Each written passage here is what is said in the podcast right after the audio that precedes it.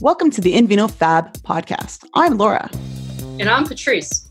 In Vino Fabulum means in wine story, and there are so many tales that need to be told about women from all walks of life and their communities, paired with wine, of course. The In Vino Fab pod is a place to learn and a space to share stories about work, interests, passion projects, issues, and random wine facts. Tis the season to be burned out. Fa la la la la la la La la la. Patrice, La. la. it's December, the end of 2020. How how are you? Um, I would say I'm tired, and um, my last day of work this year is Friday. Oh, actually, I take that back. It's, it's tomorrow. Um, I have one. I have one more day before I'm off until the new year. Um, so I'm pretty excited about that, and I um, have been very intentional um, starting back in Thanksgiving of making sure that I communicated to my team that when they are off for those two weeks, there is no expectation that they are working, doing any work in support of faculty, and they should turn off Teams, turn off Slack, and not read their email.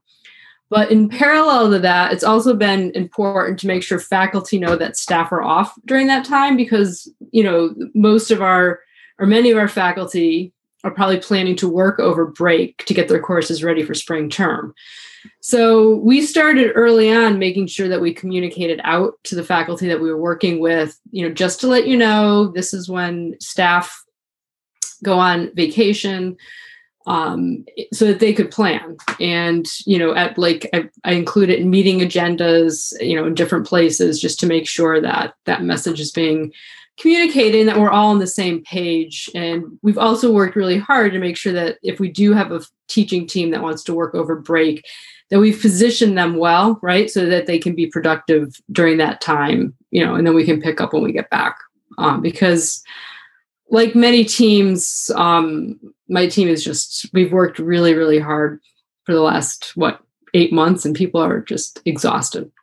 Yeah, I think it's a it's a weird time of year. Um, usually it's a time of year you kind of can wind down and reflect, but I feel like people are coming into the end of December and the end of 2020 mm-hmm. like flat out like just I, I just think of like people passing on a couch meme. Like that's them at yeah. this point. Um, good for you for telling your teams to take the time and space. Uh, I miss my higher ed academia vacation. I'm not off until um, I and I chose this till uh, the 25th is my first day off of December, and I'm taking the time when most people might be taking more time for quietness to work on some projects and deep dive into some things so i don't mind that but mm-hmm. i think it's it's right we even kind of i think in every industry in every space um, education importantly both higher ed k-12 there's been a lot of grinding out and figuring out and changing at the last minute so i can only imagine um, how tired some folks are and yeah. maybe they've been so resilient and persistent they ha- they haven't had a pause to think about how much mm-hmm. they've worked and what they've done this year so um, I was really feeling it when I read your article on uh, the burned out stories of compassion fatigue that yourself and Whitney Kilgore, other friend of the pod, wrote uh, earlier this year. Um, tell me a little bit about kind of where this came from, and uh, we'll share a link to this in the mm-hmm. show notes. But I, I kind of want to hear a little bit about what initiated, besides you being exhausted, um, this article writing. Yeah. So um, late previous to this article, I wrote an article about burnout in the learn, you know, for learning designers in the pre-COVID world. And when we, you know, made that initial pivot, um, I mean, everybody just dug in, right? Like work, you know, everybody did what they needed to do to make it happen. It was very fast. We, you know, people were had, you know, a couple of weeks, if that, to, you know, to transition things.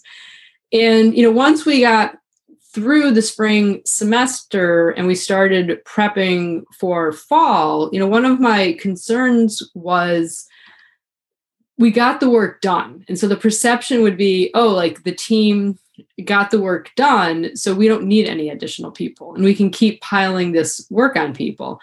And everyone was exhausted, right? People had not taken any time off in in in several months and there was no end in sight because it was immediately preparing for preparing for the fall semester.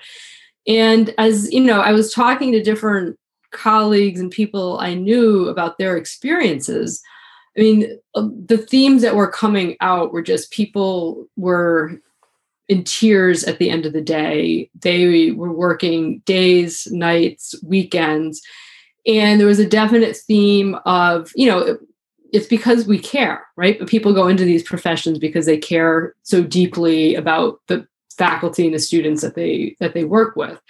And so as I started hearing these stories, I felt that it was important to start a conversation about it so that to, you know so that people could feel like their voice and their concerns were being heard and we could start to try and think about solutions for it and you know try and get people's support you know as they moved into the um, fall semester. However you might note that um, I, th- I, think that whitney and i started working on this article in maybe june or july and it just published in december. So that also gives you a window into like that like there, there was so much going on like it took us that long to conduct the interviews do our analysis um, and write the article well there's a, a constant theme like there's two themes i see like one is around care in general and then the other theme i really think that you drew out and you talk about in a few day- ways is visibility mm-hmm. um, and that's being invisible with uh, how we spend time, vis- visibly seeing your colleagues. So, so, there's that sight element, and mm-hmm. then mm-hmm. the far long view sight that we don't know when this will be over. Yeah. Um, I do think it's something that I'm glad that you brought up. And as much as this is written in a EDUCAUSE and a higher ed article, I think it applies to a lot of us in the learning industries mm-hmm. all over. Um, things aren't going to change right away, even if there are vaccines out. So around the world, some of the first stabs have been going out there, um, but it's going to be a while before we all got our shots, shots, shots, and mm-hmm. um, this it could be maybe up to another year before anyone has some return to an office or campus. Um, what are you thinking now? And I think this is still timely where it's published. So I'm glad it came out in December because I think it should be top of our minds at, at the end of the semester, at the end of the year. Yeah. Yeah. And I should know uh, like this this article was written through the lens of learning designers. However, you know, to your like you said, um, I mean, all staff are experiencing this, but faculty and students are as well, right? Like, er, you know, everyone is going through some type of compassion fatigue and burnout, and I should, you know, we we started out talking about burnout and emotional labor, and as I was doing some, you know, some research on that, I some of the stories that I was hearing from colleagues were um, how they were experiencing being like a support system for the, their peers, the faculty they were working with, their family, their students, to the point where you're kind of like taking on the other person's trauma. And I discovered in doing a little bit of research that that's actually called compassion fatigue, and it's been very common um, in for like psychologists and psychiatrists that they that they go through this experience.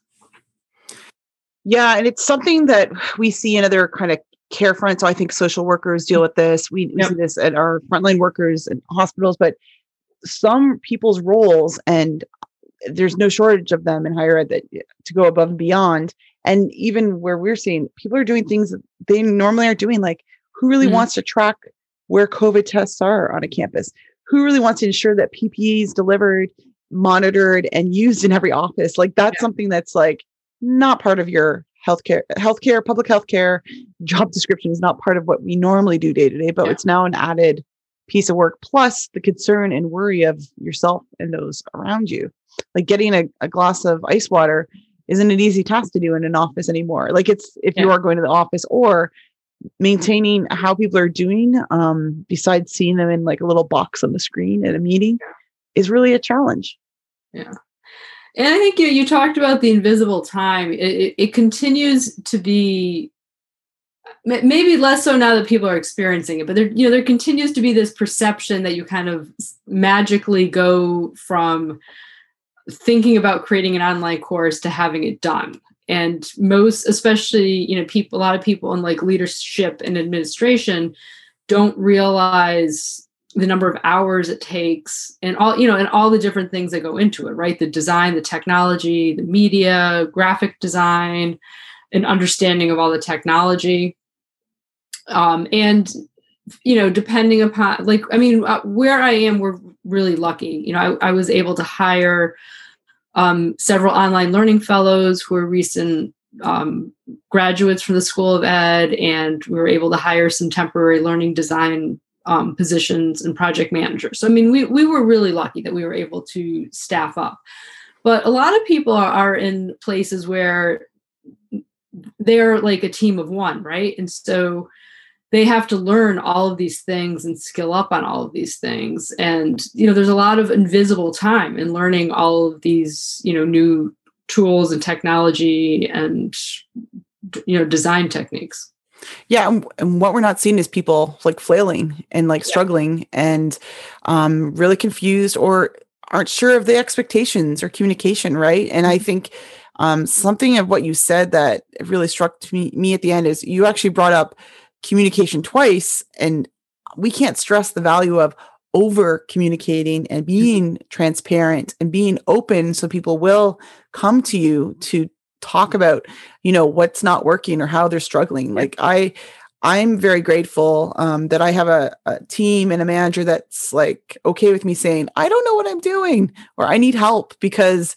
it's not easy to join a group and team now. Some some of your team members have probably been hired as remote workers, right? And uh, what do you do when you can't team in person in an office in a conference room and also just pop over to someone's desk to ask them a question if that's what was your status quo before? Yeah. Yeah.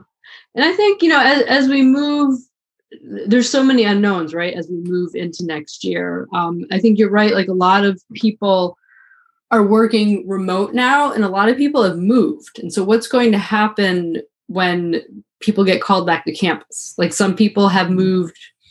You know, I, I was talking to somebody at another institution, and like, you know, they moved out of state. And so it's unclear you know what's going to happen because some universities require like staff for example to live like within the state that they're in um, or you have to like be on campus a certain number of hours a week.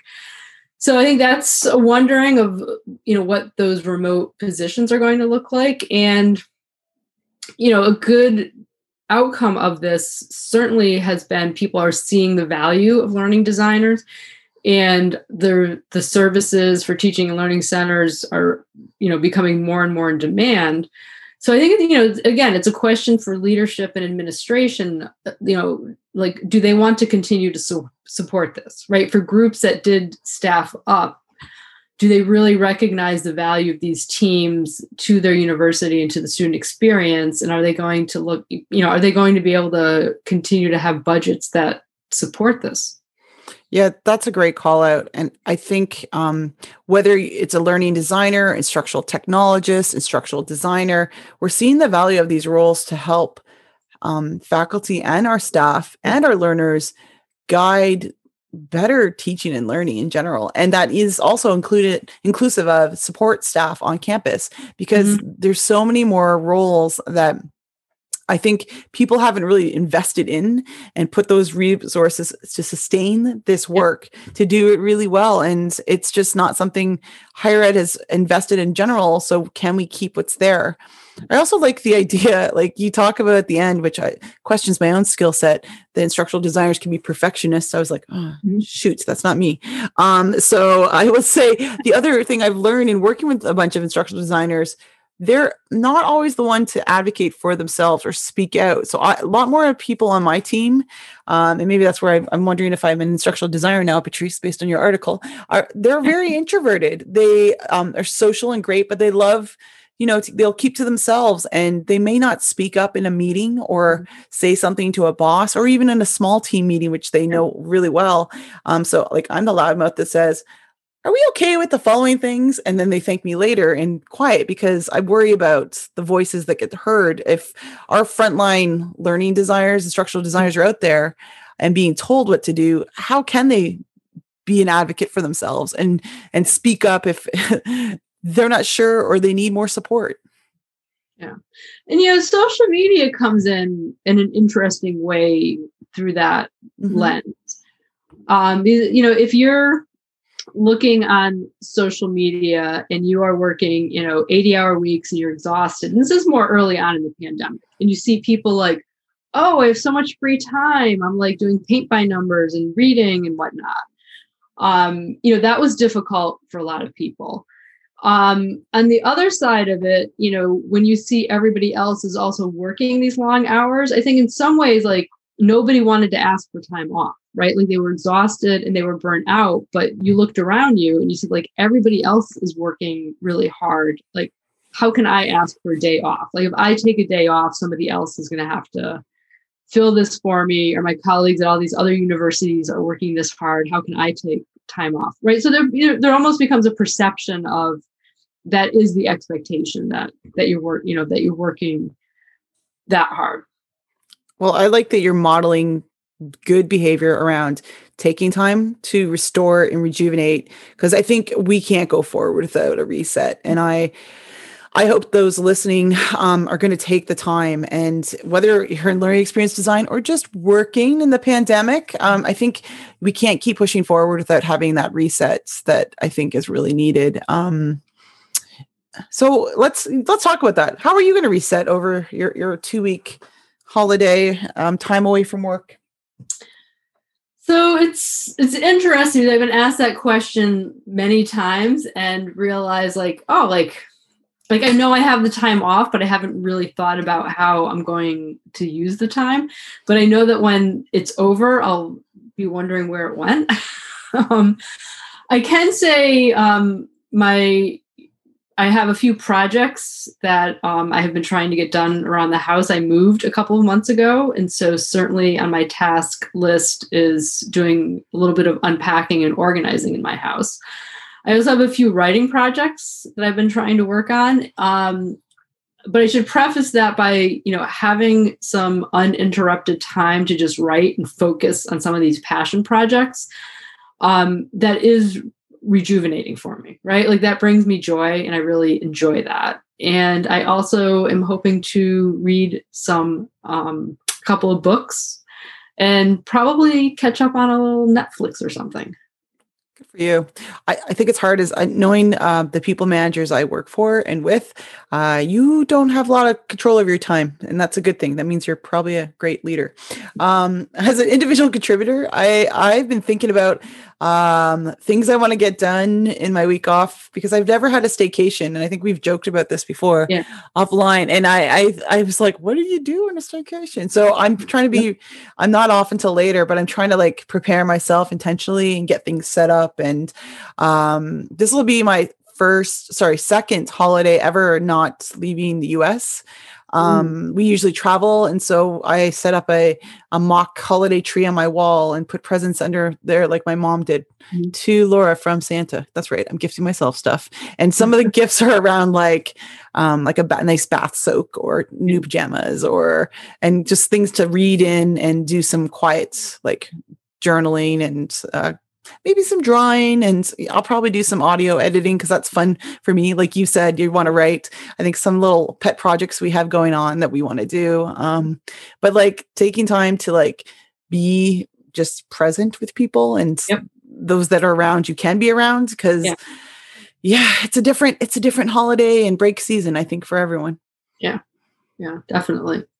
Definitely. Um, and it is hard. Like I still associate vacation and time off with like going away somewhere. And it, it is hard to think about. Maybe that's part of it, right? It's hard to think about, well, what am I going to do just being home?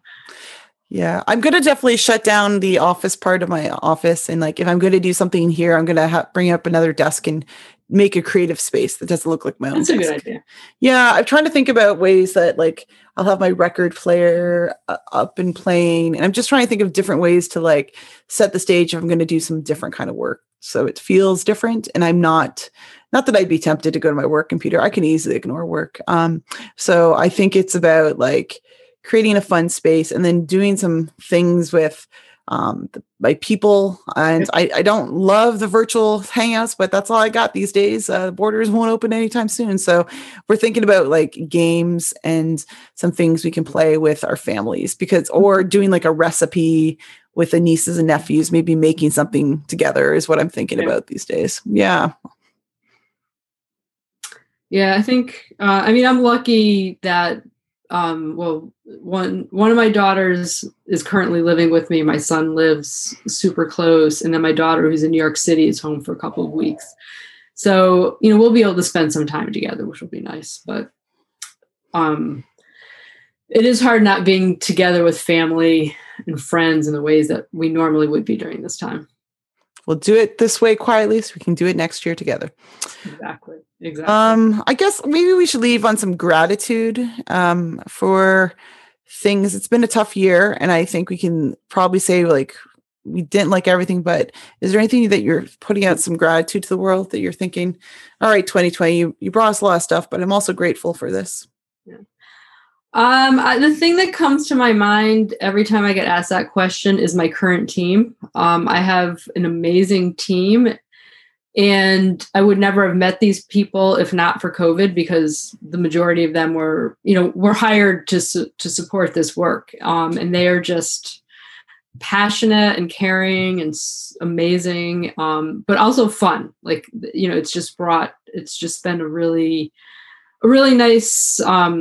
Experience working with all of them. And it's you know the thing that excites me when when i go to work every day. To my, good. my to my little corner office. Hey you chose that spot in your house. That's your own fault. Um i think that's good. I don't know. I've been thinking i've got lots of gratitude for a lot of things these days. Um I think the communities that we're forming around the things we do has really been cool. Like, um, I, my work team is awesome. I will, I will say that's good. Taking a leap and letting them support me. They've been amazing.